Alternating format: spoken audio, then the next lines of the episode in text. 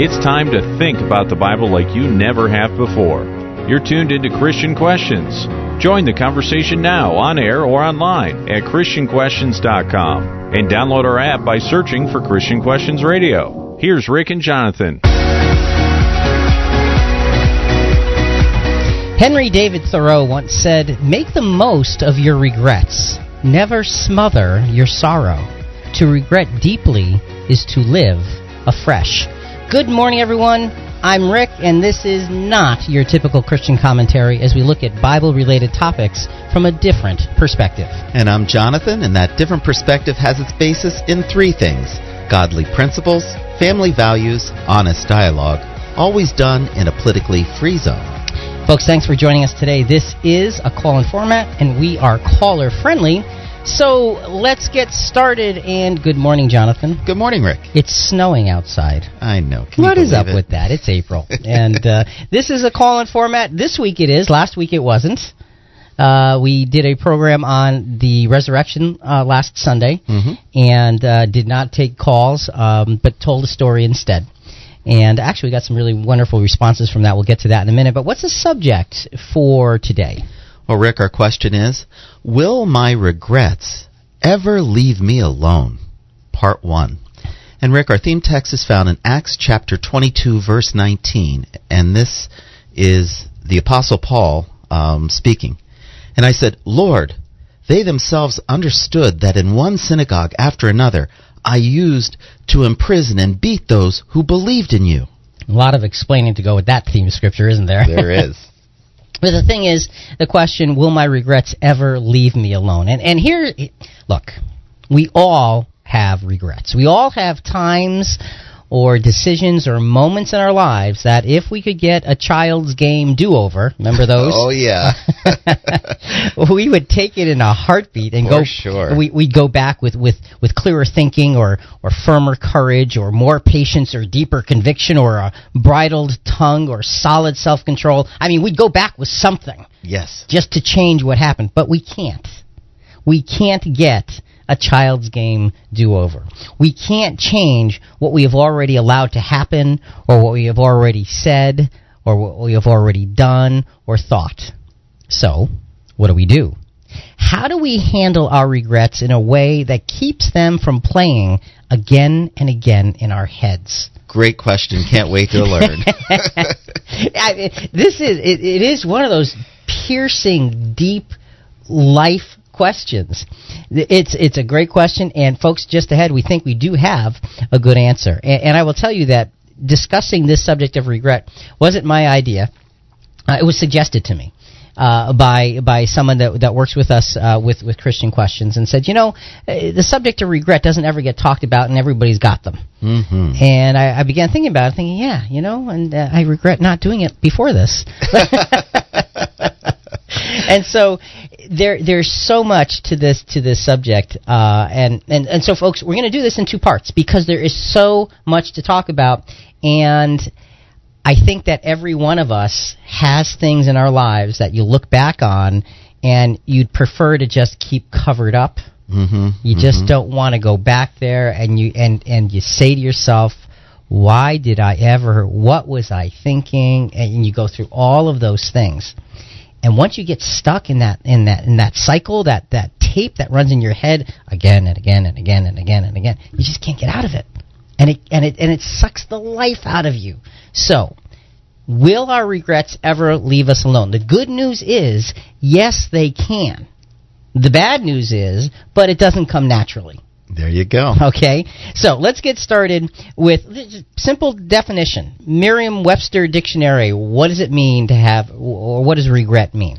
Sorrow aroused by circumstances beyond one's control or power to repair. And the second definition is an expression of distressing emotion as sorrow. So, and we have that distressing emotion looking back on our lives, on choices that we've made or things that we've said. And in the, in the world in which we live, Jonathan, in the world of Twitter and Instagram and Facebook, have you ever posted something or tweeted something Oh. and you press that send button, you think, I Uh-oh. probably shouldn't have done that. And now all of a sudden, it's all over the world. And so, so Too late. Yeah, and there's so much that we can actually regret. And it's like, wow, well, this is exciting. This is build them up. That's what we're here to do. Build them up as they listen. so let's talk about regret. Let's put it in perspective. And, and really, to get started with this, there is a really important key realization and premise. And, and and for me, Jonathan, in personally trying to figure out regrets, this was um, almost startling, and that is that we need regret. Really? we really need it. Rick. Yes, we r- look. Regret is a vitally important part of our lives, and we should not seek to be rid of it. All right. Now, having said that, let, let's clarify this a little bit because you're looking at me like, "Come on already." Yeah. regret, while necessary, should not be a destination. Rather, it should be a tool of motivation. How do we know this? I mean, how do you know that you shouldn't get rid of regret, but you should use it as a tool of motivation? Well, the Apostle Paul shows us this. Paul, in his pre Christian experience as Saul of Tarsus, that was his name, he was Saul, uh, before he was converted, did many things that caused him deep, deep regret. So we're going to begin by reviewing what Saul did, how he thought, and to, so to, to create this regret in his own mind, because he had regret. He lived with great regrets. And when we see, we're going to see how, how Paul learned to use his regret not as a destination, as a place to go and sulk and play the tape in his head over and over and over and over again. Not holding him back. Right, but as a tool to move him forward. That's what we want to get for each of us. So as we get started with this, let's actually go to a, a, a TED Talk soundbite from, from uh, Kathryn Schulz. Uh, her subject was Don't Regret, Regret. And we're going to be going back to her TED Talk throughout this program, and we're actually going to come back to it in, in part two of our subject uh, on regret as well, because she really covers things very well from a very personal uh, perspective. So let's listen to the first little bit of this, Kathryn Schulz. So if in fact you want to live a life free of regret, there is an option open to you. It's called a lobotomy. but if you want to be fully functional and fully human and fully humane, I think you need to learn to live not without regret, but with it. So let's start out by defining some terms. What is regret? Okay, so simple, simple choice. Frontal lobotomy, Or learn to live with it. Take your time. and, and you know, it's it's a it's an interesting perspective, but it really is true. What she's saying is you've got to learn to live with it. So if you're going to learn to live with regret, we might as well learn to live with with regret uh, as a tool for our betterment than just as something we tolerate. and and that brings us down. Right. Because those things that we tolerate, it's like, oh, okay, I got to do this again. It's like, uh, you know, doing the the chores, taking out the trash. That, look, do you love taking out the trash? No. You, No. Are you sure? I'm positive. But do you have to take out the trash? Yes, because con- no one else will. That's okay. My wife just glared at me. it's your job, Jonathan. Let's face the facts, okay? It's your job.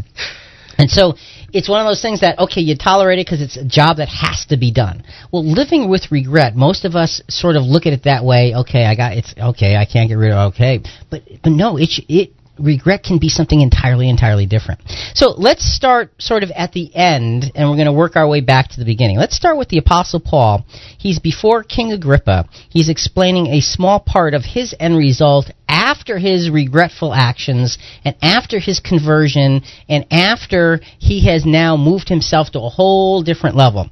Simple, short little line in Acts 26, verse 19. so, King Agrippa, I do not prove disobedient to the heavenly vision.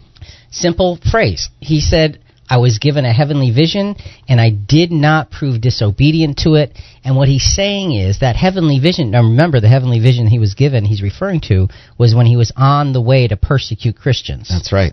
And it was our Lord Jesus. Right. Was that vision. And he said, and I obeyed the vision. So he's giving us a hint in his description to King Agrippa of, of his reaction to being shown how much he had to regret. And he's saying, I obeyed. I listened. I, I have lived my life in accordance with that new enlightenment.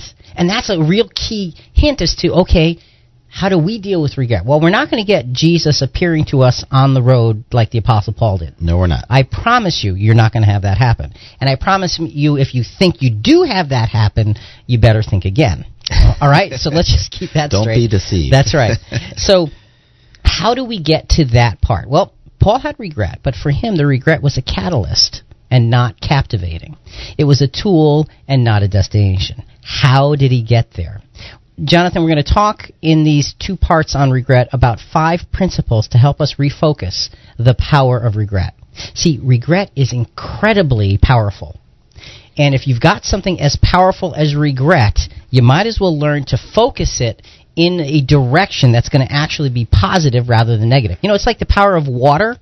Water in a, in a flood is incredibly powerful. Oh, yes, it is. But when you can take that rushing water and channel it, it creates energy. Mm, absolutely. Same power channeled to something positive rather than sweeping everything away. Regret is kind of like that flood of water. How do you channel it? So, what is our first refocusing regret principle? It's accept. Accept and embrace the pain of whatever it is that you regret. Okay, it sounds pretty simple. Accept the and embrace the pain of whatever it is that you no regret. one likes to embrace pain. Well, what? well, no, you're right. You're right. You're right about that. Uh, so let's go back to Kathryn Schulz just very quickly, uh, in, in because she was about to define regret and we interrupted her so rudely. So let's go back and listen to her definition. Regret is the emotion we experience when we think that our present situation could be better or happier if we had done something different in the past. So, in other words, regret requires two things. It requires, first of all, agency. We had to make a decision in the first place. And second of all, it requires imagination. We need to be able to imagine going back and making a different choice, able to kind of spool this imaginary record forward and imagine how things would be playing out in our present. And in fact, the more we have of either of these things, the more agency and the more imagination with respect to a given regret, the more acute that regret will be. Okay, so she gives us a definition, and she's talking about how it really does get focused in, inside of our lives. Let's go to Acts 26, uh, the first part of verse 14. And when we had all fallen to the ground, I heard a voice saying to me in the Hebrew dialect, Saul, Saul, why are you persecuting me? So now in Acts 26:14, he is describing the experience to King Agrippa, and that's where in verse 19 he said, "I didn't dis- uh, I didn't prove disobedient to the vision." So this is the vision. Jesus is speaking to him. So here's the simple truth that Paul had to accept. As Saul, he was persecuting his own long-awaited Messiah. Wow. That's the re- the truth What a wake up call. it is, and he got the wake up call with the bright light and the and the voice of Jesus from heaven. And blindness. And right, so he was blinded so that he could see. I mean, really, that's what it boiled down to. Saul, Saul, why are you persecuting me? That's what he n- was beginning to realize that I have been doing exactly opposite of everything I've wanted to do. He needed to accept and embrace the pain of that uh, realization. And just a real quick story, uh, a boot camp story from my son. okay. You know, he's in the Coast Guard when he was in boot camp, uh, and he went through a lot of very. They they, they break you they break you down, and there were things that he would do. And afterwards, I would ask him. I said, "Well, how do how do you how do you cope with that? How do you deal with the extraordinary physical, emotional pain that you are experiencing during those drills? Because it's agonizing." Agonizing. And he looked at me and he got this little smile and he said, You learn to embrace the pain. You learn to just say, it's mine. This because I can't get away from it, so I embrace it. And I never forgot Whoa. that little example of what it really means to be able to em- embrace pain. And that's how, that's a coping mechanism. And it's a powerful coping mechanism. It belongs to me. That's what he was saying. It belongs to me, and I'm glad to have it because that's what this experience is. So embrace the pain. That's a hard thing to do. That is. So Saul had a heart for God. Here's the thing. Before the break, I, we're, we're running a little late, but he had a heart for God. He wanted to serve God. He loved God above all else, but he wasn't doing what his heart was focused on. He was doing something different. Galatians 1, 15 to 16 shows us the heart for God that Saul actually had. But when God, who had set me apart, even from my mother's womb, and called me through his grace, was pleased to reveal his Son in me, so that I might preach him among the Gentiles. So the his his his heart for God was shown in his he was called from his mother's womb to serve God. He that's what his life was all about. Choosing to serve God though came to light through several dark and sinful actions that Saul himself chose to perpetrate. This is Christian Questions. I'm Jonathan here with Rick. Our subject is Will My Regrets Ever Leave Me Alone? Part 1. Coming up. So, how bad could Saul of Tarsus have been? Just how much did he have to regret? That's next.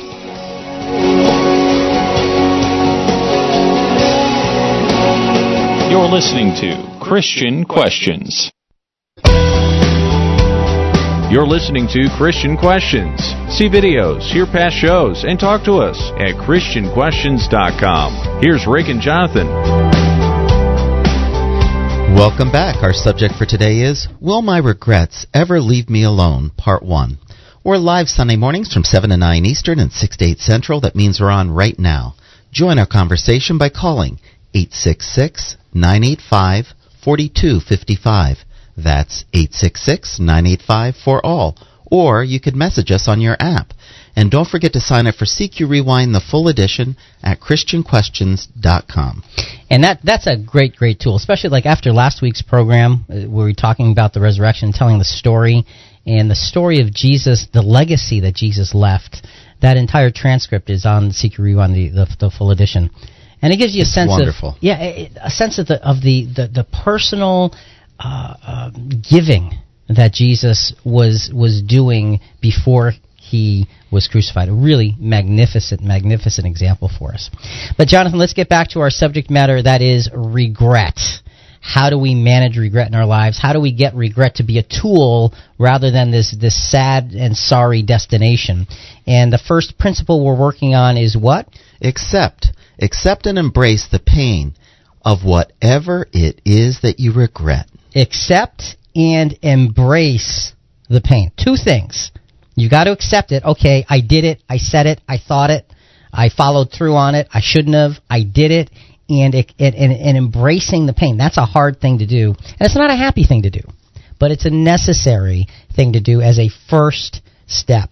And, and one of the, one point I want to make here, Jonathan, very quickly is when we take these steps to deal with regret, it is so important that, especially the first two or three steps, they are not steps where you stop after you've done those steps because it'll just kill you. Mm. Because if you just embrace the pain with no no further end result, it's gonna it's gonna it's gonna overwhelm you. So you've got to do that with the thought of okay, now here's what I do with that pain. So we've got to always keep that in perspective. Let's go back to the TED Talk from Kathryn Schulz. Uh, Don't regret, regret.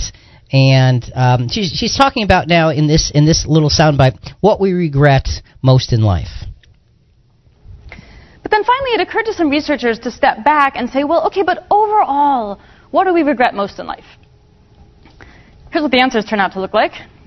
So, top six regrets, the things we regret most in life. Number one, by far, education. 33% of all of our regrets pertain to decisions we made about education. We wish we'd gotten more of it. We wish we'd taken better advantage of the education that we did have. We wish we'd chosen to study a different topic. Other very high on our list of regrets include career, romance, parenting, uh, various decisions and choices about our sense of self, and how we spend our leisure time. Or actually, uh, more specifically, how we fail to spend our leisure time. The remaining regrets pertain to these things finance, family issues unrelated to romance or parenting, health, friends, spirituality, and community. There's a lot of things you can regret. there sure are. Great. and there's a lot of things that we do regret. Because you know what, folks? We're not perfect. And we make choices and we make decisions, and a lot of times we don't do the right thing. We don't do the best thing. And you know, in, in listening to a, a lot of the, the preparation for this, a lot of the people were saying, and, and I know I'm supposed to say this later, but I want to say it now. You know, well, you know, you look back on your life and don't regret because you did the best you could at the time. You know what? Sometimes we didn't do the best we could You're right. sometimes we just chose to do the wrong thing because we wanted to or we were reacting or whatever it was and then we regret those things what do you do with that? How do you live with that? Folks, if you have a thought, it's 866 985 4255. Toll free 866 985 for all. We're live Sunday mornings from 7 to 9 Eastern and 6 to 8 Central. And that means we're on right now. And don't forget to message us on your smartphone on your free app. That's right. If you don't have the free app, you'll regret not getting it. There you go. So you can fix that one by just getting the free Christian Questions app. Go to your app store and uh, download it. Okay, so the Apostle Paul spoke freely of the darkness of his own actions several times in Scripture. So we're going to refer to what he said about himself. And Jonathan, I want to warn you, it's nasty what he did. Okay. It's deeply nasty. It's troubling what he did before he was a Christian. But he tells us about it so we can talk about it. And that's so there, there are three different groups of individuals he he expressed his previous experiences to. First, he expressed it to the Christian Brotherhood in Galatians chapter 1 verses 13 and 14. For you have heard of my former manner of life in Judaism, how I used to persecute the church of God beyond measure and try to destroy it. And I was advancing in Judaism beyond many of my contemporaries among my countrymen, being more extremely zealous for my ancestral traditions. So the Apostle Paul freely admits to those of the Christian faith the darkness of his sin. He says, I persecuted the church of God. To persecute means to follow after closely. Okay? Uh, and, and he's saying I, he did it extremely and excessively with burning desire. Now, if you want to just take this little bit of information and you want to go to bat for the Apostle Paul, you can say, okay, well, you know, he was really focused and this doesn't have to sound that bad. Well, it is that bad. It's worse. It's worse. It is. It's much worse. Because when you think about how it is that he, with this extreme desire and passion, persecuted or pursued. But he thought he was serving God. But let's look at what he did. Okay? And I will challenge that to a degree when we look at what he did. Okay? All and right. I don't like to challenge the Apostle Paul on anything, but he challenges it himself and therefore it opens the door for us. So the original account of Paul's actions regarding Stephen, remember Stephen, the the, Oh, yes. the follower who was stoned to death. That's right. That's in Acts chapter eight, uh, and we're just going to touch on verses one and three before the stoning of Stephen. Saul was in hearty agreement with putting him to death. But Saul began ravaging the church, entering house after house, and dragging off men and women, and he put them in prison. So let's think about this for a second. This program is not about the stoning of Stephen, and I'm glad it's not. Right. But you know, when they stoned Stephen, there was no real trial. And in Jewish law, trial, hearing the accused was critically important. Now, they allowed Stephen to talk, but not for the purpose of hearing what he had to say. They allowed him to talk for the purpose of condemning him. So they weren't open to his goodness or the logic of what he spoke to them. They were just looking for a way, looking for the words, so they can say, see, we need to get rid of him. So this was illegal.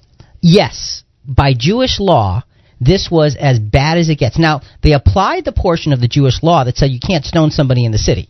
So they dragged him out of the city. So they followed the law, Oh my. but with the wrong intention, with the wrong heart, with the wrong motivation. And you see how that can happen? You, you, you can, you can take the law and make it work for you, even though you're working against it. That's exactly what the Apostle Paul did. It says he was in hearty agreement with putting him to death. It wasn't like, well, yeah, I could take it or leave it. He was saying, yeah, kill the man.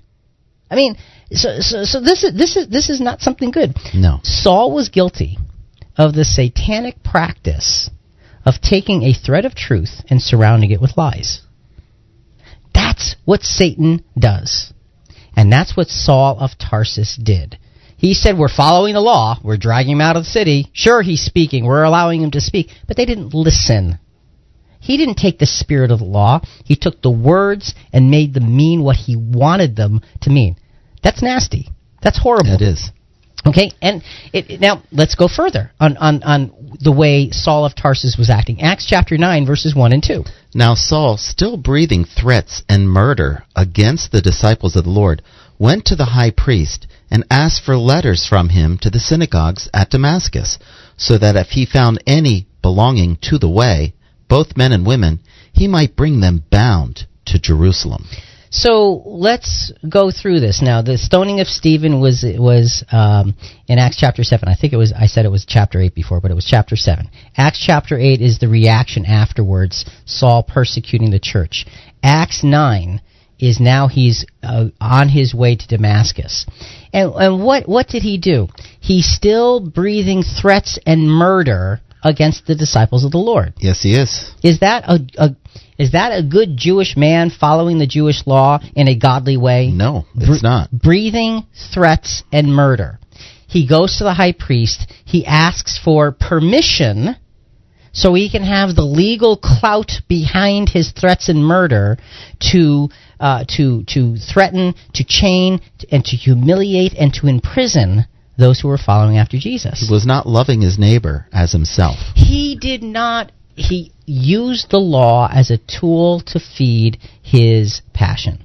And when you think about that, is that something that when you realize you've done it afterwards, you look at that and say, oh man, I regret that? Oh, for sure. And we all do that to some degree or another with certain experiences in our lives.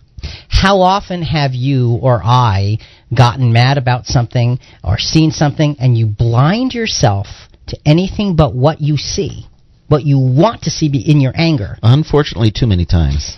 And you afterwards, once you get out of the experience, you look back and say, "What have I done? Exactly. What have I said? What have I felt?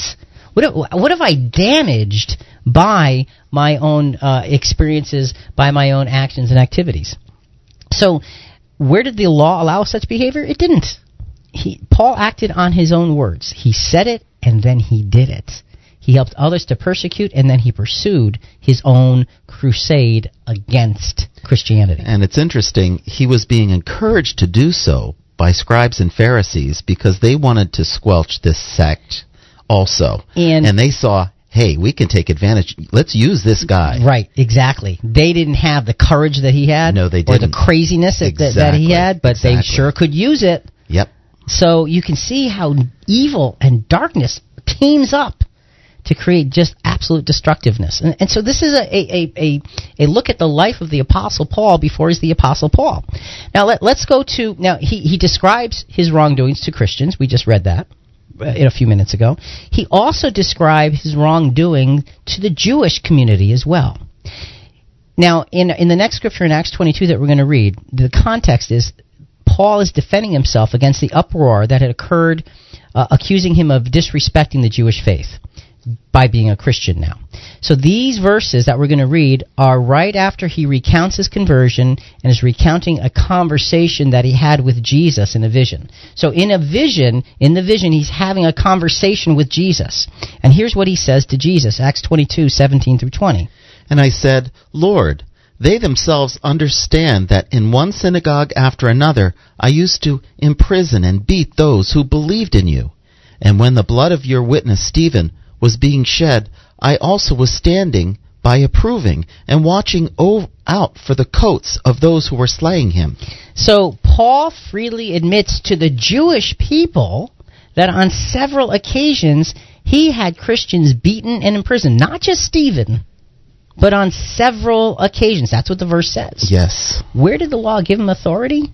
It didn't. nowhere. It did not give him such authority. So, so we're, we're getting a view into the life of Saul of Tarsus, the same man who becomes the Apostle Paul, and how incredibly dark his actions and thinking was. It was so evil. It I- was. I, never realized how deep he, he went. And the only way we realize it is because Paul himself showed us.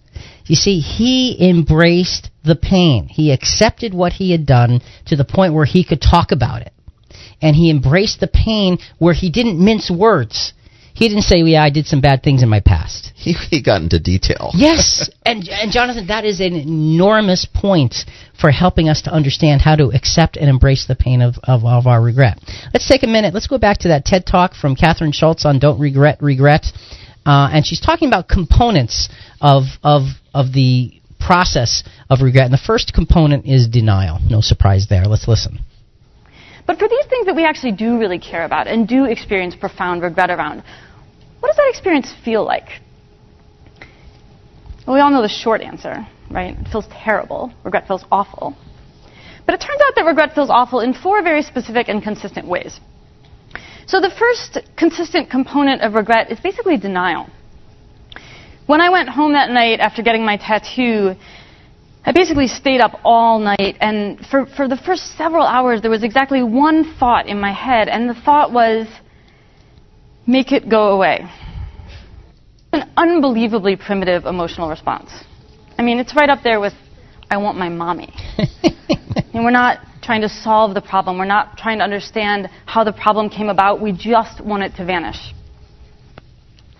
So she had a, got a tattoo, and uh, we're going to learn more about this tattoo a little bit in this program, but in part two, we're going to learn a lot more about it. Okay. Uh, and and she just regretted it immediately. And of course, a tattoo is permanent. yes, it so is. you know she has this great regret over this experience and, and, and what she had done, and she wanted to deny it. You know, make it go away. Just make it go away. That is what happens to us. That's the, the knee jerk reaction to things that we regret. Well, the Apostle Paul is showing us that to tame regret, we can't deny it. Rather, we have to accept it, and not only accept it, we have to embrace its pain because then we can begin to understand it. This is Christian Questions. I'm Jonathan here with Rick. Our subject is Will my regrets ever leave me alone? Coming up, could anyone ever trust such a vile character as Saul of Tarsus? That's next.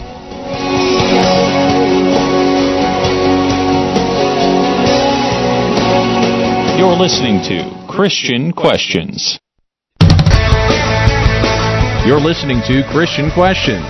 See videos, hear past shows, and talk to us at ChristianQuestions.com. Here's Rick and Jonathan. Welcome back. Our subject for today is Will my regrets ever leave me alone? We're live Sunday mornings from 7 to 9 Eastern and 6 to 8 Central. That means we're on right now. Join our conversation by calling 866 985 4255. That's 866 985 for all, or you can message us on your app. And if you don't have your free app on your smartphone, just go to your app store and type in Christian Questions Radio. And you can not only listen live on your phone to the program, but you can listen to all the archive programs and take advantage of everything on our website. and uh, it really is a, a great tool. The the app, the website, all of these things are there just to help you help you out and, and, and put things in perspective from a scriptural uh, um, when looking at scriptural subject matter to, to try to understand it. Just very quickly, Jonathan, one we got several great responses from last week's program, the resurrection program. From Beverly, she wrote in says, "I want to thank you for the beautiful Easter program. I was still crying when I walked into church this morning. The dramatizations were so moving and so forth." And she said, "You know, God bless all who work on Christian questions." So Oh, how uh, nice. yeah, Thank you, Beverly. It, we, it really does mean a lot when you hear from you uh, in, in regards to the, the effect that some of our conversations might have. Be it good or bad, you know, got to hear the, the negative with the positive. Sure, sure. So, all right, let's get back to regret. The Apostle Paul had lots to regret in his life as Saul of Tarsus before he was converted. He was not afraid of the regret. He spoke the regret freely to his Christian brethren, and those were the ones he was trying to persecute and kill. Mm-hmm. He spoke freely of his regret to the Jewish people as well, told them all about what he did, and now he's describing his regret to, to King Agrippa. And King Agrippa, he was a Gentile, but he was a man who understood the Mosaic law and understood Jewish background. So Paul is taking this opportunity as he's speaking to King Agrippa in his own defense because he's in trouble again, and as a Christian, but he's in trouble for good things, not bad things. and he's describing his experience. So let's go back to Acts 26 verses 9 through 11, and we're going to spend a lot of our time in Acts 26. Um, just because that's where a lot of the answers are as to how to make regret be a positive thing in your life rather than negative. I had to do many things hostile or agnostic to the antagonistic. Uh, thank you to the name of Jesus of Nazareth, and this is just what I did in Jerusalem. Not only did I lock up many of the saints in prison, having received authority from the chief priests, but also when they were being put to death, I cast my vote against them. So he's he's like listing out. Not only did I do this badly, but I did this and this and this as well. And as I punished them often in all the synagogues, I tried to force them to blaspheme.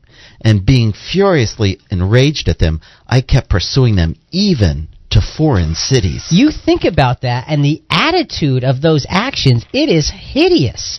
I punished them often in synagogues. I tried to force them to blaspheme. I mean, he's he's trying to twist their words to make them say things that they're not really saying. I mean, wow. This is this That- is that's low. it is dark. This is just dark. I mean, how would you view someone who did those things today? Awful. He- Terrible. He pursued, he hunted, he tricked, he shackled, he imprisoned, he pressured, and consented to the killing of Jesus' own followers. Would you trust him? No, of course not. So, It was against the law. and and as a Christian, you want to stay as far away from this guy as possible. Oh, for sure. because he seems to be the leader of the persecution and of the squelching of the early Christian movement. So, let's take a side step for a second here and let's put ourselves in the shoes of Ananias. Now, who is Ananias? He was the Christian that Saul was converted by after his vision. Okay? We're going to go to that account in a minute. And he was asked to trust Saul after we, all the things we just described. and he knew everything that he did. And Ananias was in Damascus where Saul was heading to go imprison him. Whoa. Okay, so let's set that that as a backdrop, but first let's go to the phones. All right. Well, we have Julius from Connecticut. Good morning, Julius, and welcome to Christian Questions. Uh, gentlemen, good morning. Good morning. I want to have no regrets. I want to make sure I, I contribute to Okay. your discussion. Yeah. Uh, years ago, Paul Harvey was invited to uh, speak at a commencement exercise, graduation. And he related how, you know, uh, the mode of this uh, current uh, uh, culture, he said, I, I, I cannot talk about the, the, the regular stuff. He's, he, so he changed his title, or he's, uh, he's uh, focused on his uh, uh, discourse to the uh, graduates, uh, and this is this this really uh, is so indelible in my mind what he said. Uh, the gist of it was, make no unerasable mistakes. That is so powerful and uh, uh, to to uh, recall. Uh, he one of my favorite sayings about this uh, issue of regrets and that is, quote, the school of experience charges a high tuition, and there are no scholarships. Thank you, and God bless. Thank you, Julius. Appreciate your call. You're welcome. It is a high tuition, uh, and and here's the thing though. What if you know Paul Harvey's statement is good? Okay, make no unerasable mistakes, or however he said it. But what if we do? What if, what if we what if we commit those mistakes and make those choices and say those things and do the damage? Now you have to live with it. How do you live with it? Well, the first step in living with it is to accept that I did this Just like Paul. just like the, Paul did, and he's showing us how to accept it. He's showing us in a big, big way how to accept it, and he embraced the pain that he caused, not only to himself, but he embraced the pain that he caused to others as well. And we're going to see that throughout this this program. So it's really important because most of us, John, and I would say probably all of us, have done things we really do truly regret. Absolutely. And you know what I'm talking about when I say yes, we've done things because each of us has those things and you can recall them pretty quickly in your mind.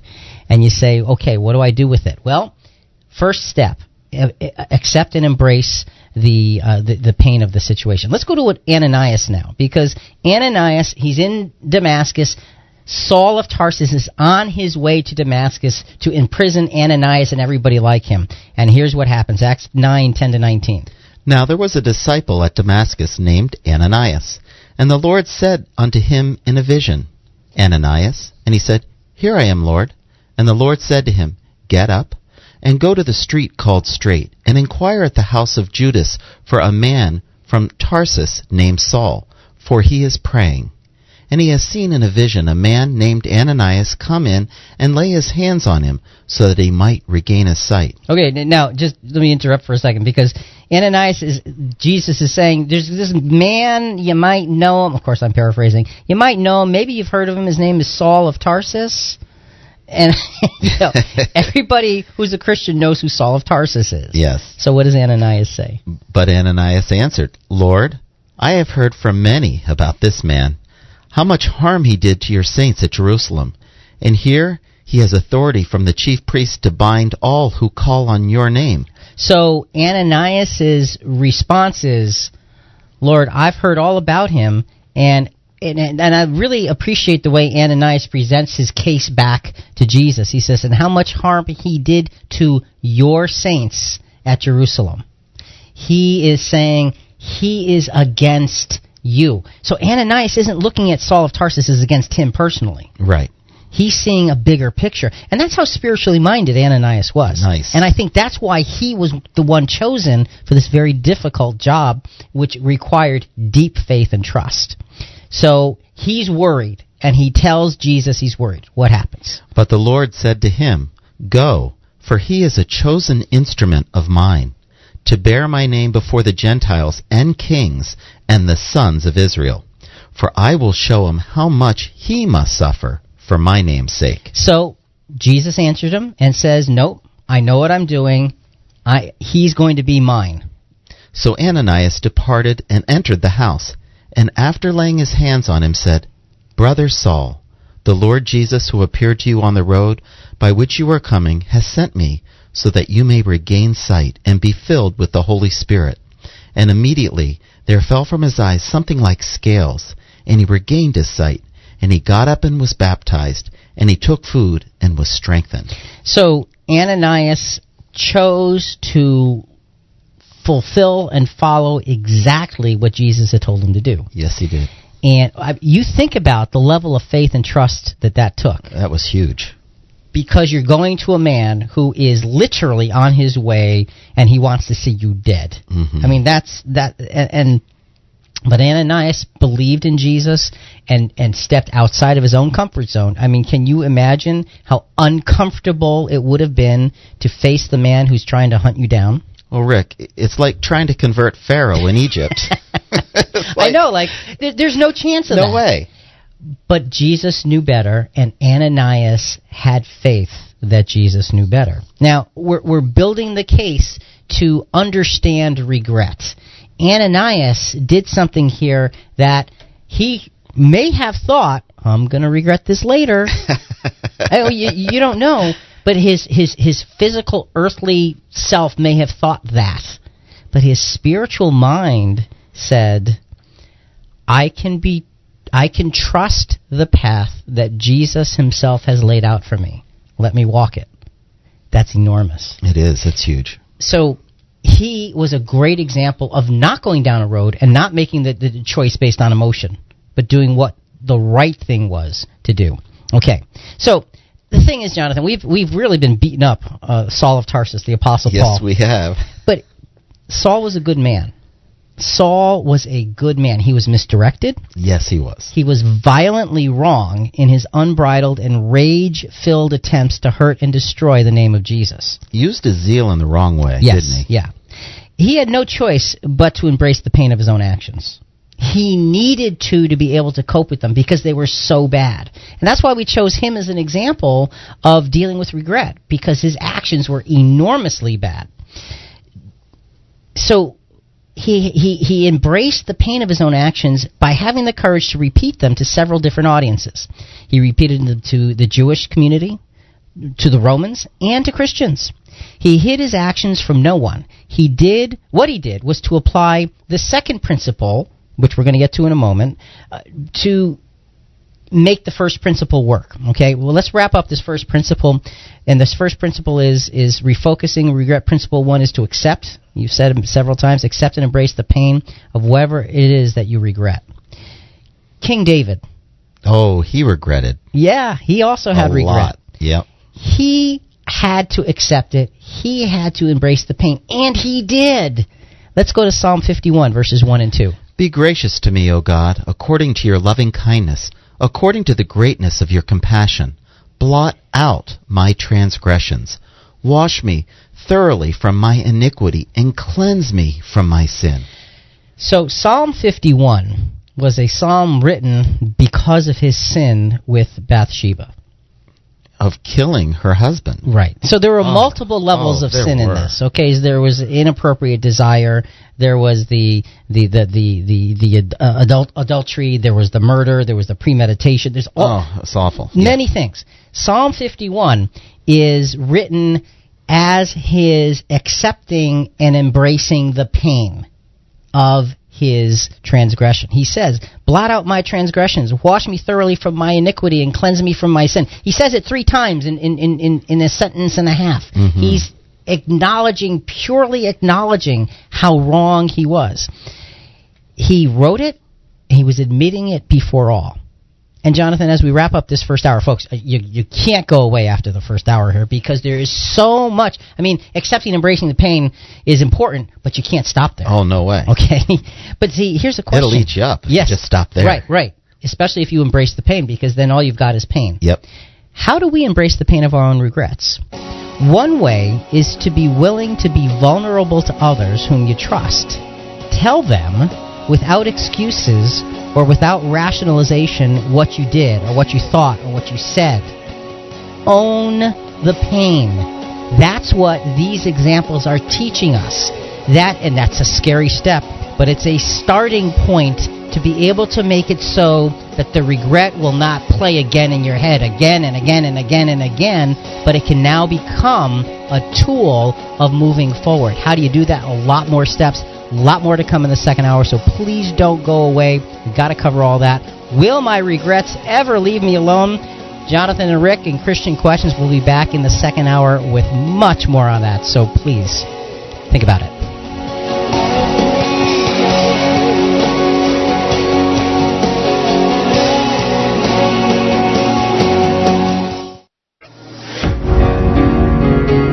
It's time to think about the Bible like you never have before. You're tuned into Christian Questions. Join the conversation now on air or online at ChristianQuestions.com and download our app by searching for Christian Questions Radio. Here's Rick and Jonathan. Charles Goodyear once said, I love this quote, especially when you're talking about regret. A man has cause for regret only when he sows and no one reaps. Think about that one. Good morning, I'm Rick. Welcome back. This is not your typical Christian commentary as we look at Bible related topics from a different perspective. And Jonathan, we've got a really important subject on the table this morning. What is it? Well, Rick, our question is Will my regrets ever leave me alone? And that's part one, because we have a second part coming uh, in two weeks. And our theme text is found in Acts chapter 22, verse 19.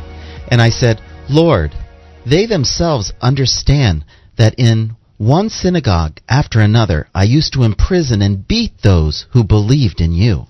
So we're talking about regrets. Everybody has regrets. We all regret things that we said, things that we did, things that we thought, things that we wanted, and those regrets sometimes eat us up.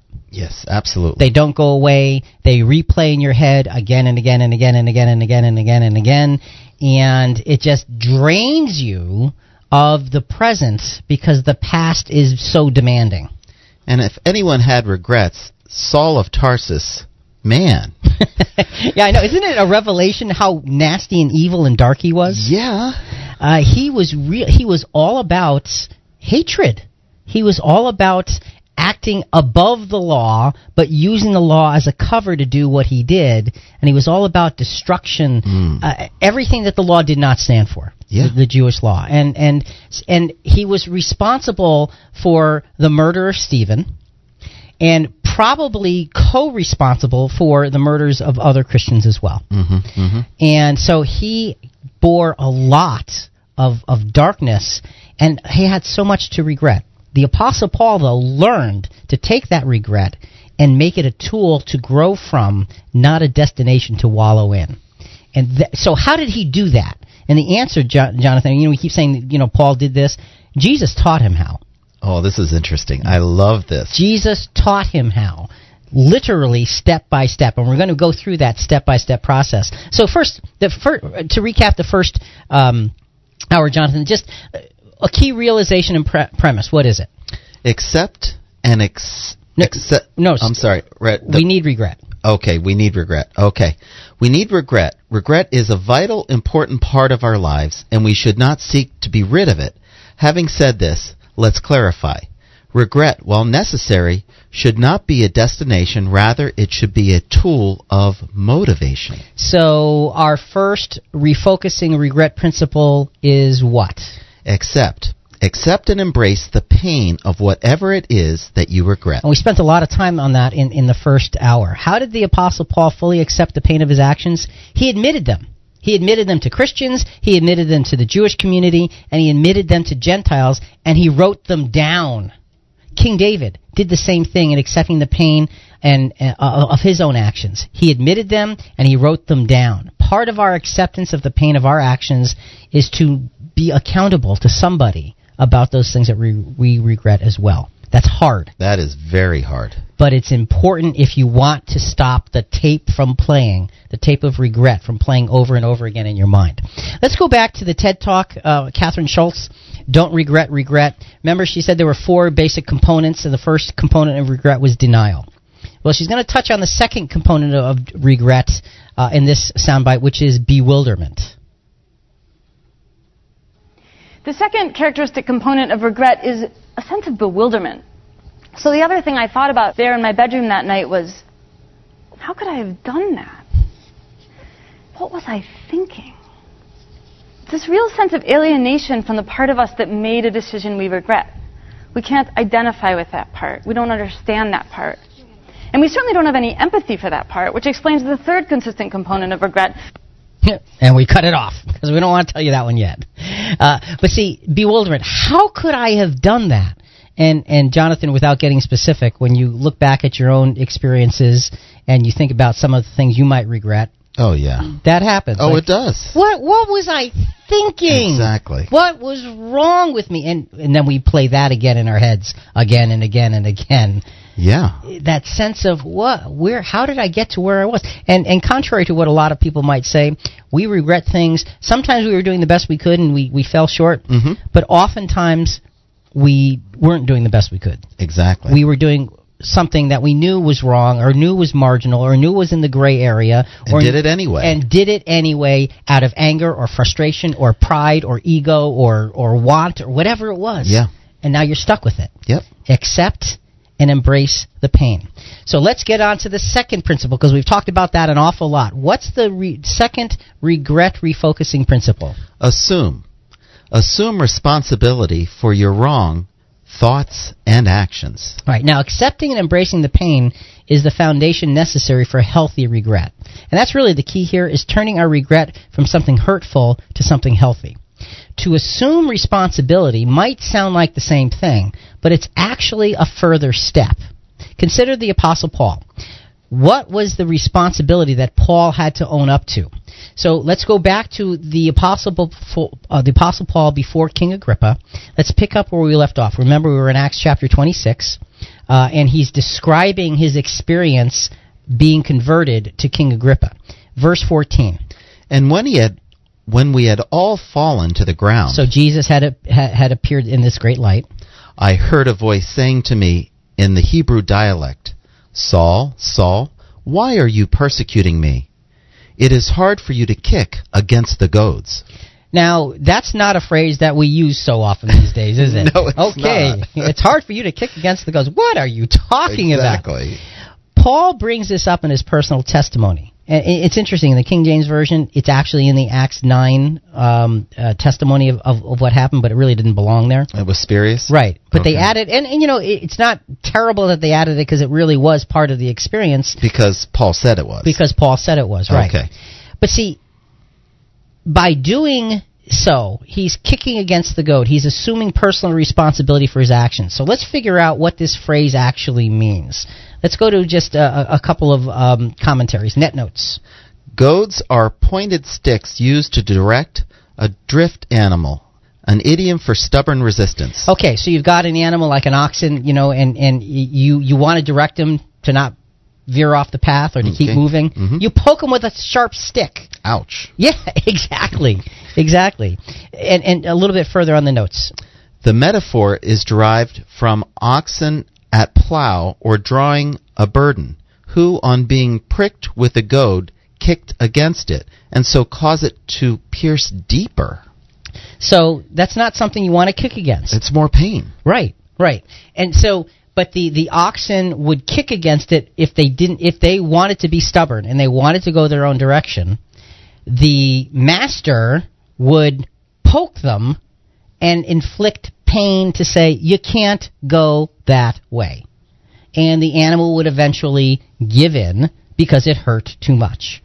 So in so in Paul's recollection of what happened to him as Saul of Tarsus, he's saying to us, and this is really important, he's saying that Jesus appears to me in this great light, in this vision, and he said, the first thing he said is, Saul, Saul, why persecutest thou me? Why are you persecuting me? And then remember, Saul of Tarsus says, Who art thou, Lord? Yep. And, and he says, I am Jesus, and you're persecuting me. So that was being uh, that was accepting the, the the pain of his regret. Like that's the one I'm persecuting. Uh oh. Right. He's saying, I am, uh, this is as wrong as it can be. Now he's coming to the point of he's saying, I was responsible because Jesus told him he was responsible He's- because he's saying, it's hard for you to kick against the goad. You know better. That's what those words are saying. You're breaking the law. You and you in your conscience know you should not be doing these things. So Jesus himself is saying you need to assume responsibility because you are going against your own conscience. So so, so Jesus was telling Saul, you are in the service of God himself. That's what you have said. That's what you have tried to live. And I, I'm doing a lot of addition and paraphrasing. Sure, here. He's, uh, I think Jesus is telling Saul, as a Pharisee, I have seen your love for God's law and God's way. I think he's saying to Saul, Saul, you are truly God's servant. Now, he had fallen in some pretty dark and evil things. But Jesus is seeing through the darkness to what's really underneath. And this is so important. I think Jesus is telling him, yet, look, Saul, you know in your heart that you have violated your conscience, and even worse, you are a living violation of all that the law stands for. Why do you kick against the goad? Why do you go against God and His law? Why do you kick against the goad? Why do you go against your own conscience of higher things? Why do you seek to discredit and destroy God's people? My people, Jesus is speaking. It's hard for you to kick against the goads. With this statement, Jesus reveals to Saul what Saul already knew in his heart but chose to ignore that he was godless in his actions and used the name of God to cover his godlessness. That is a powerful, powerful indictment of Saul of Tarsus. It really is. And he's saying, You are responsible. You are absolutely responsible for what you have done. So he is not only informing him that he needs to accept that he's done wrong, Jesus is now telling him not only must you accept what you have done wrong and embrace the pain of that, but you need to accept responsibility that it's your fault what you did. And that's hard. That is. That's hard. Folks, if you have a thought, we're talking about regret, how difficult it is to deal with. We'd love to hear from you at 866 985 4255, toll free 866 985 for all. We are live Sunday mornings from 7 to 9 Eastern and 6 to 8 Central. And that means we're on right now. And if you'd like to write to us, you can write us at Christian Questions, P.O. Box 1837, New London, Connecticut 06320. Okay, let's go on to another really short soundbite from Don't Regret Regret, the uh, talk by Kathryn Schulz, the TED Talk by Kathryn Schulz, and she's going to just talk about the third component of regret. explains the third consistent component of regret, which is an intense desire to punish ourselves. That's why, in the face of our regrets, the thing we consistently say is, I could have kicked myself.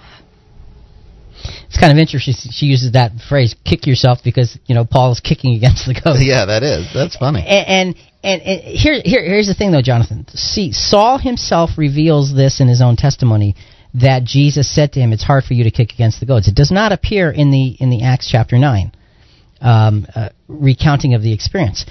Saul doesn't have to reveal this part, but he did because he's saying to us, Jesus told me that I was responsible. Jesus told me that I needed to claim personal liability, that I needed to assume responsibility. This is the second refocusing regret principle. I need to assume responsibility for what for the wrongs he had, I had done and now that I regret. Saul fought righteousness and his conscience. conscience. He fought against those things. While he was misdirected, okay? He was misdirected and he was encouraged by his superiors. That contributed but that wasn't an excuse. Oh, good point. And that's what Jesus is telling him. Yes, other things contributed to the wrong that you did, but you did it.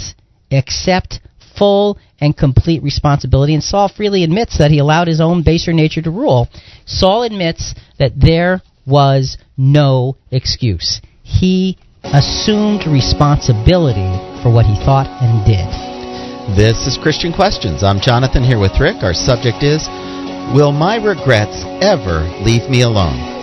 Coming up, what makes us do the things that we will regret later? That's next.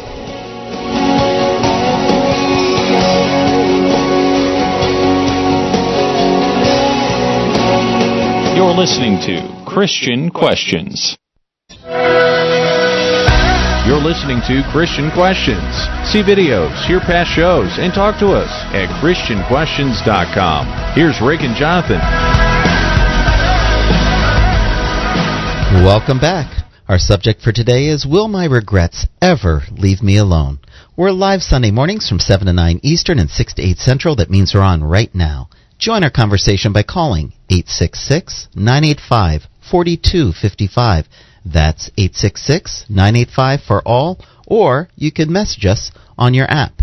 And don't forget, uh, if you'd like to email us, you can email us at rick at christianquestions.net.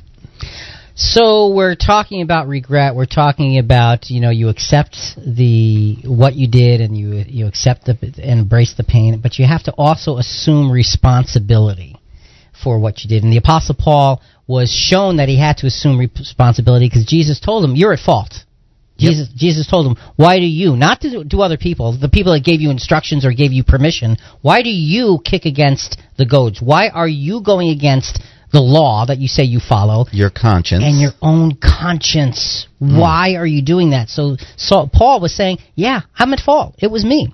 So, so, so to truly assume responsibility for our regretful thoughts and actions requires us to really focus on what we pay attention to and what we ignore. The Apostle Paul, as Saul of Tarsus, was paying attention to the wrong things and ignoring the right things. Not a good way to live. No, it's not. 1 Timothy 4 1. But the Spirit explicitly says that in latter times some will fall away from the faith, paying attention to deceitful spirits and doctrines of demons. So, falling away from the faith, falling away from that which is good, paying attention to that which is bad, brings a bad result. Someone once said that you become what you focus on. Inevitably, inevitably, inevitably, inevitably, our focus is determined by the input we allow into our minds. So what trickles in and what you allow into your mind really does determine what you end up focusing on. This means that we can carelessly allow darkness to become an influencer which in itself is a regretful action, which would lead us to potentially other regretful actions. Well, Rick, regret is Satan's tool trying to take us away from what's important. Yeah. And and it works. And once he's got us with regret, it's a tool that just keeps on giving. no. because it's there. I should actually say it's a tool that keeps on taking. Ooh, it's yeah. the tool that keeps on taking because whenever that comes up in your mind, the tape plays again. Oh yeah. And you see it all over again and you feel the misery and the guilt and the anguish and the frustration and the only ifs And that's not the way regret should be working. That same power can be harnessed for good, for positive forward movement. How do we do that? We uh, uh, uh we have to assume responsibility. King David King David also took dramatic steps to assume responsibility for his sins. We touched on him in the first hour. We're going to come back with each of these steps and look at King David's experience as well. He did so. He assumed responsibility by elevating those sins to the deserved height of their evil rather than buffering their effects in any way. He wrote it down and he had the psalm read to the people. That's elevating his sin to the height of evil that needed to be, that the responsibility needed to be assumed. Psalm 51, 3 and 4. For I know my transgressions, and my sin is ever before me. Against you, you only, I have sinned and done what is evil in your sight, so that you are justified when you speak and blameless when you judge. See, David assumes responsibility here by laying his life squarely on God's judgment as he labels his sin done against God. He just says, Look, it's against you, God, that I have sinned. I know that, and I'm willing to accept whatever it is to take responsibility because I sinned against you. He didn't ask for mercy. No, he didn't. He simply assumes responsibility, all of it, upon his own shoulders. Wow. So, Jonathan, as we as we take a look at these these these two steps to accept and embrace the pain of our regretful actions. That was step one. Mm-hmm. It's the foundation for healthy regret. To stop the process here would be a disaster. For all we would have thus far is pain that has no hope of subsiding. We have the painful tape that plays again and again in our heads. Fully and unequivocally assuming responsibility, which is step two, creates even more reason for regret to swallow us. So it's like, okay, you're you're you're applying these steps, and it's getting worse instead of getting better. Because it's all out there. Right, right, and, and you know, it's it's like it's like surgery. You got to cut it open to, to to pull out the cancer, and you've got to create more of a mess to get the mess out. That's the process to really tame and, and, and harness regret. So so it creates even more reason for regret to swallow us by, by assuming responsibility, yet we cannot refocus our regret until we do this. And Jonathan, for me, this is a really important point. Until we fully accept responsibility, our regret cannot be refocused because we're not owning it well enough to be able to, to turn the corner. So, how do we positively assume the responsibility of our own regretful action? Well, let me tell you what not to do. Let's go to soundbite, uh, our next soundbite from Kathryn Schulz uh, in her TED Talk, Don't Regret, Regret. She's talking about the fourth component of regret, which is obsession. The fourth component here is that regret is what psychologists call perseverative. To perseverate means to focus obsessively and repeatedly on the exact same thing. Now, the effect of perseveration is to basically take these first three components of regret and put them on an infinite loop. So it's not that I sat there in my bedroom that night thinking, make it go away. It's that I sat there and I thought, make it go away, make it go away, make it go away, make it go away. Did you think we were going to learn about perseveration today? Never in my wildest dreams. I have to admit, Jonathan, I never heard that word before until I heard her give this talk. But the, the, the point that she's making is that she got this tattoo, and immediately after she got it, and I, and I will just tell you, we're not going to tell you about the tattoo fully this week. A couple of weeks, we're going to come back, and she's going to reveal what it is and all that. She really thought it through, the tattoo she wanted to get, and she really thought that this is going to be a great thing and she was excited about it until the minute she it was finished, and then she thought, "What have I done? What have I done?" And and then she went through all of these different steps and this different focus and everything, and and and and now she's saying, and she obsessed on it. You know, make it go away. Just make it go away. Just make it go away. Just just just make it go away. You know, nothing else could get into her head except for the obsession, because you have to have the the full responsibility. We can't make it go away but instead we can make it work for us instead of against us. Mm. That is the key.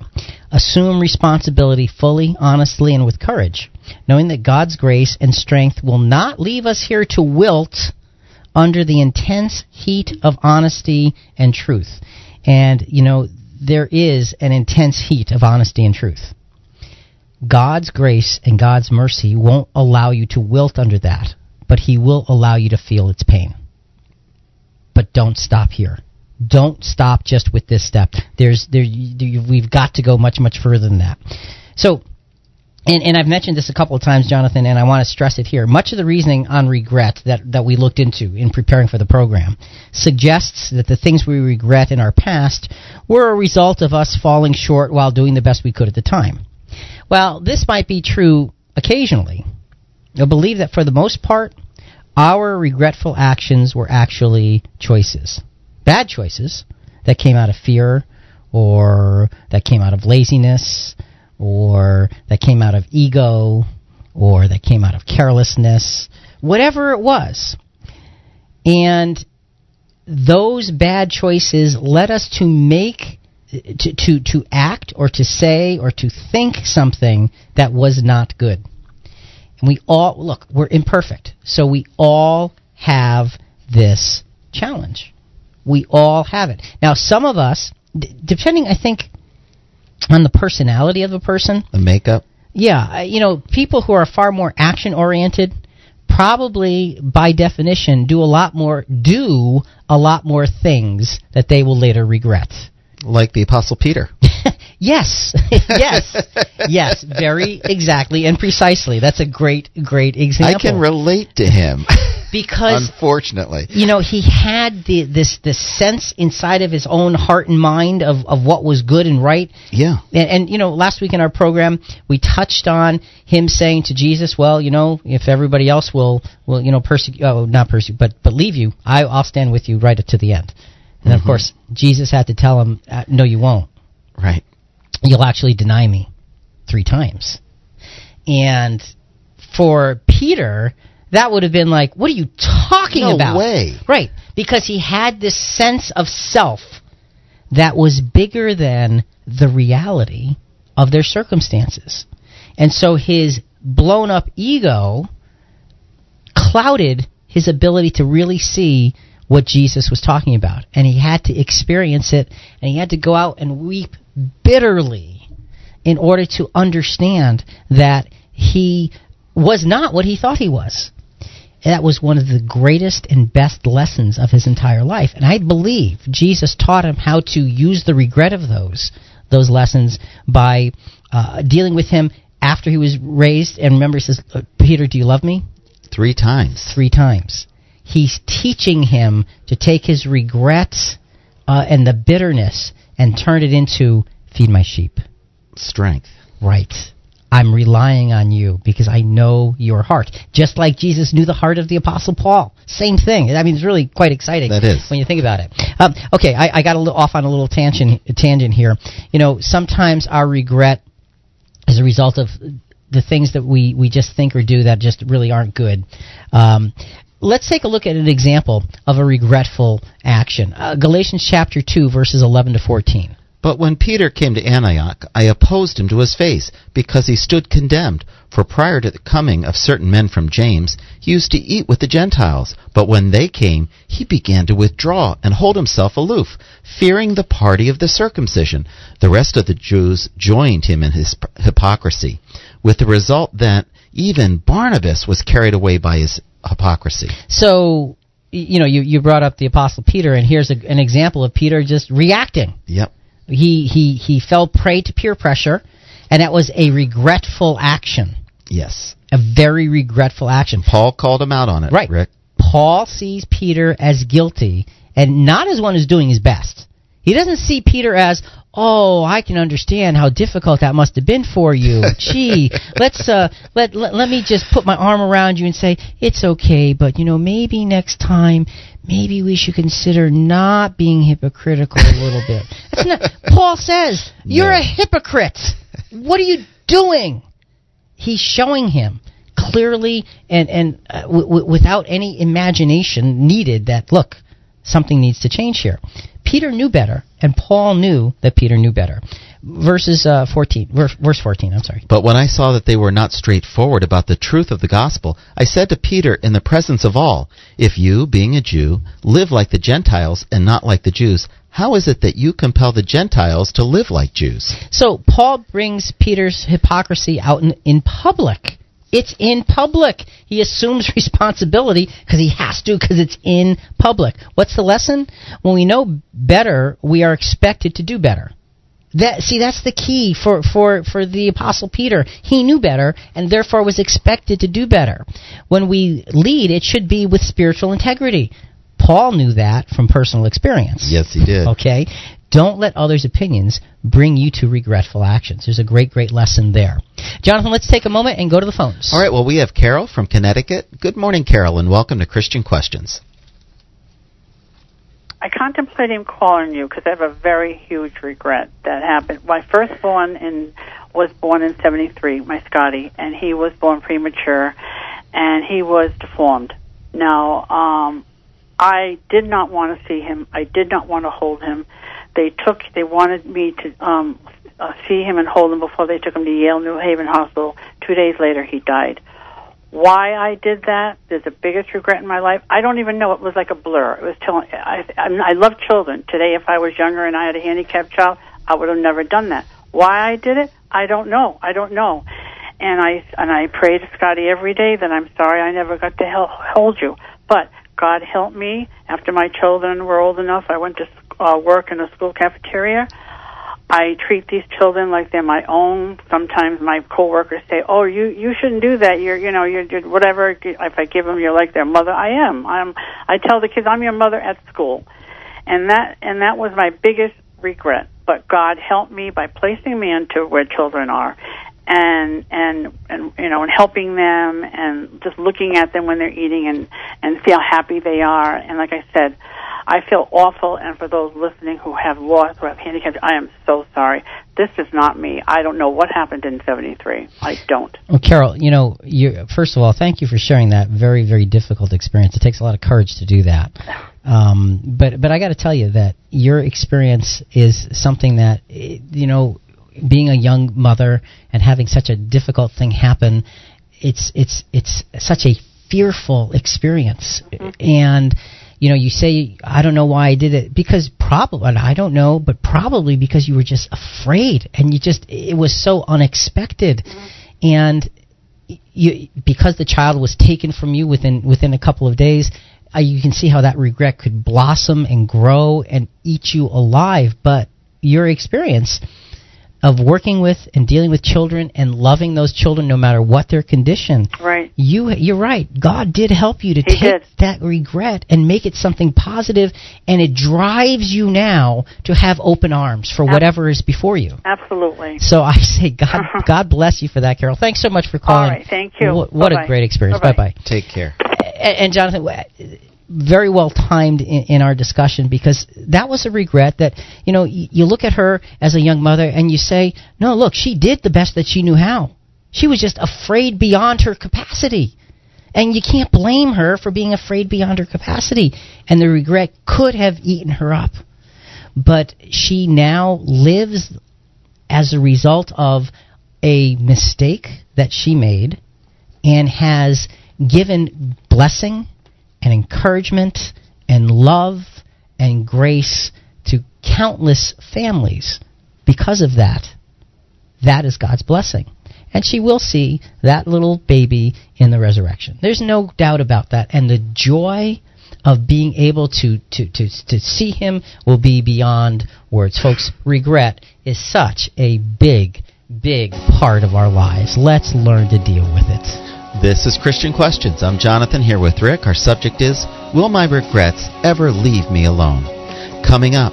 So we accept the pain, assume responsibility, but we can't obsess. Where do we go from here? That's next.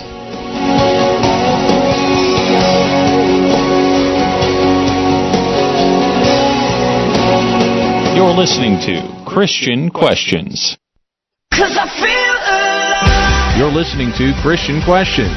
See videos, hear past shows, and talk to us at ChristianQuestions.com. Here's Rick and Jonathan. Welcome back. Our subject for today is Will my regrets ever leave me alone? We're live Sunday mornings from 7 to 9 Eastern and 6 to 8 Central. That means we're on right now. Join our conversation by calling 866 985 4255. That's 866-985 for all, or you could message us on your app. And don't forget to interact with us on Facebook, on our website, ChristianQuestions.com, and you can also tweet us at CQNet Radio, and we now have Instagram. That's right. Lots of things going on. Half of them I don't understand, but cool. That's what I got to say.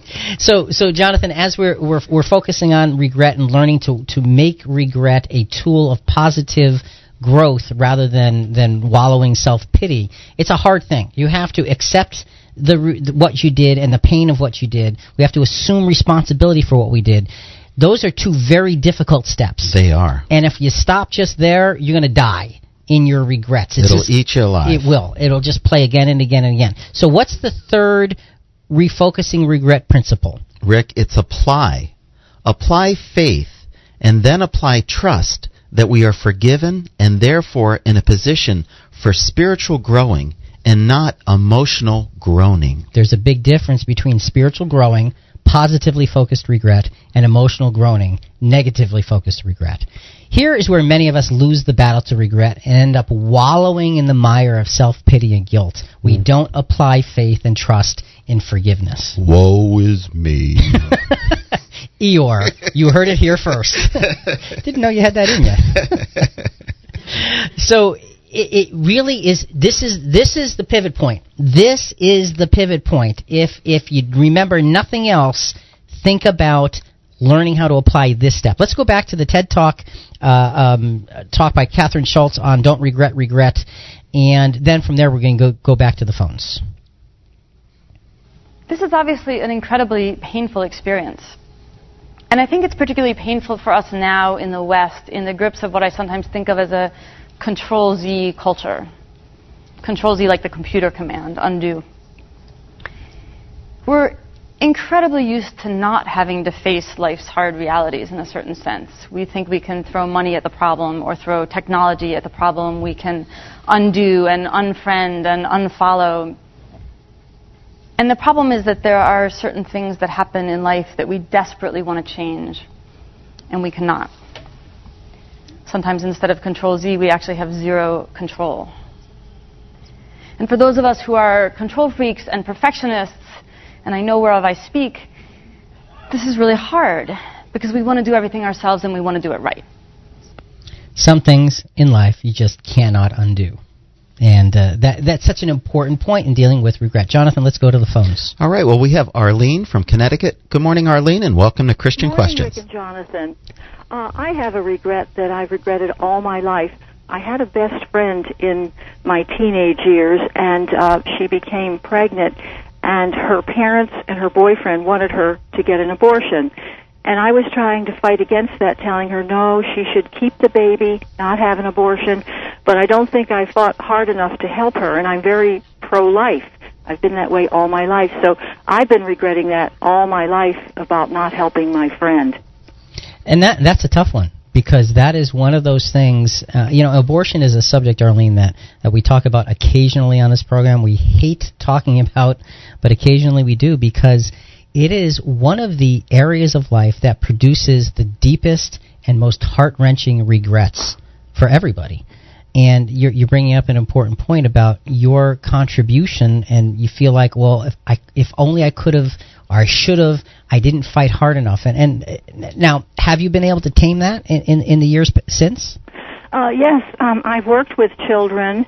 Um, I took in foster children, fresh air, fun children from New York City, and I I just love babies and children with all my heart. And I'm just so pro-life that that really bothers me all my life and I just haven't been able to get over it, even though it's many years later that this little life didn't have a chance because I didn't help my friend, but I was a teenager as she was, and her parents and boyfriend kept pushing for her to have this abortion. Well, Arlene, I really appreciate you uh, you sharing the experience. Again, a very difficult and deep experience, and and you know, take heart in the fact that you you did make an effort, and while you look back on your very young self and say, "I could have done better," you were a very young individual. You're only a teenager, but your life has reflected doing better, hasn't it? Well, thank you so much, and I'm enjoying your program. All right, Arlene. Thank God you. bless you, You dear. too. Bye bye. Take Bye care. And again, Jonathan, the, these are, I mean, the two, the two exper- experiences that will relate to us in terms of regret are huge. Oh, they are. And it makes the point of the value of understanding how to channel regret to be something positive. And, and Arlene has channeled that in a very positive way by living her belief for so many other children who are underprivileged. And her point is, it doesn't matter if you're underprivileged, you're a child, a child of God, and therefore you should be loved. Yes. What a Amen. valiant testimony in the face of such difficult things. Arlene, thanks so much for sharing such a difficult story. So, Jonathan, applying faith and trust. How did the Apostle Paul avoid the deadly choice of wallowing in self pity? Because he had a lot to regret. Oh, he did. How did he avoid that choice? Well, let's go back to how Jesus taught him how to avoid that choice. Acts chapter 26, verses 15 to 17. And I said, Who are you, Lord? And the Lord said, I am Jesus, whom you are persecuting. But get up and stand on your feet. For this purpose I have appeared to you, to appoint you a minister and a witness, not only to the things which you have seen, but also to the things in which I will appear to you, rescuing you from Jewish, the Jewish people and from Gentiles, to whom I am sending you. So there is a lot in that answer that Jesus gave to the Apostle Paul. And we're going to take the rest of the program and just touch on the answer because in our part two, we're going to delve into this a whole lot more deeply.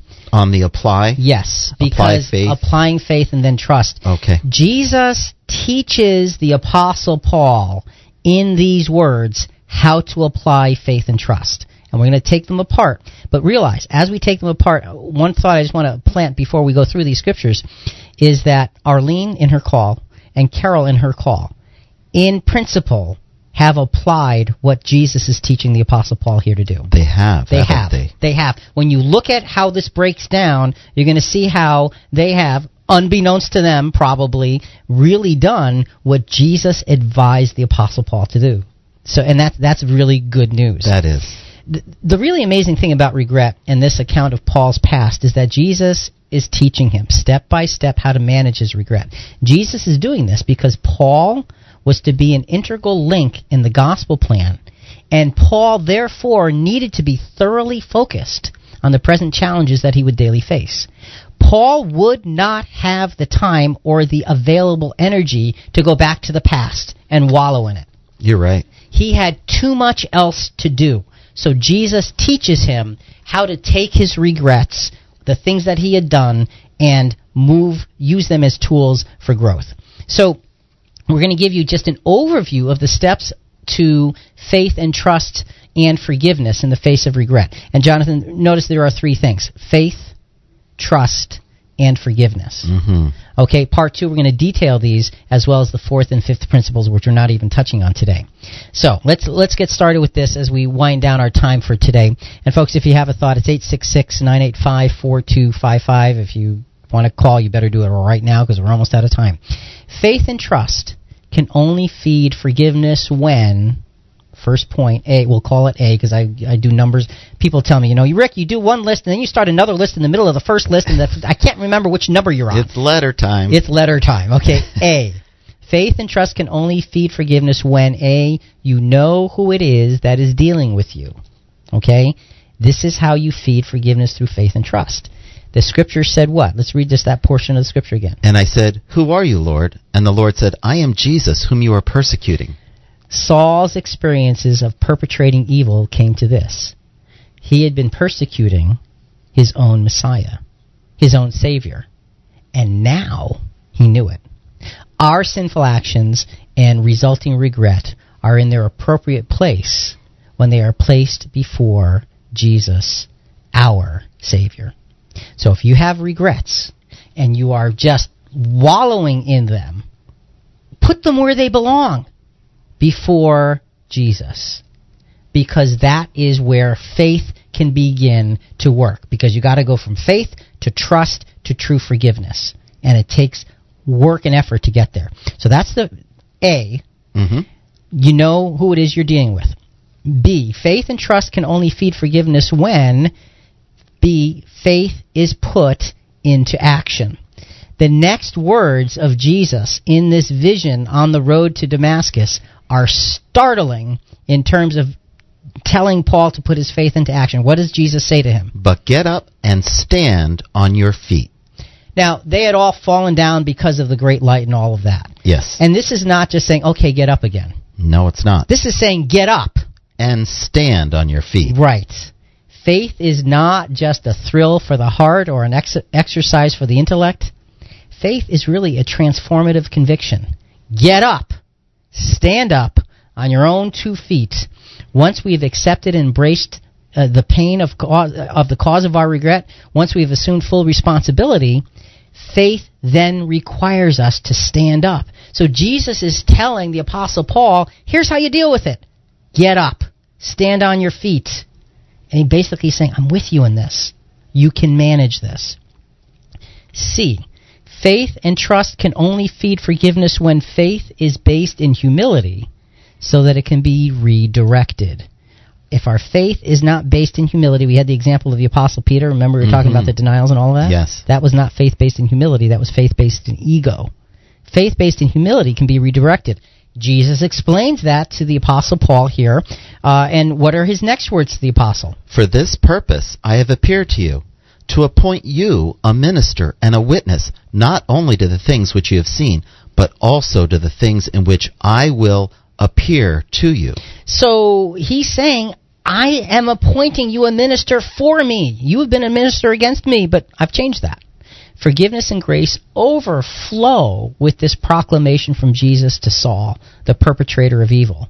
See, Jesus knew Saul's heart. Jesus saw his potential because of his heart. Jesus saw past the darkness and the evil of Saul's actions. He saw past it because he knew Saul was bigger and better and more than that in his desire to serve God. So faith based in humility was redirected because Jesus said, I'm appointing you to be my minister. Point D faith and trust can only feed forgiveness when we trust based upon our faith. When we truly trust based upon our faith. Faith is the foundation. Faith accepts forgiveness. Trust is the building. Trust applies forgiveness to our deepest and most mortifying sins and circumstances. Trust is not some kind of a topical ointment. Trust is faith deeply applied in a mature fashion. Jesus shows Paul his need to build a secure trust upon his faith by saying what?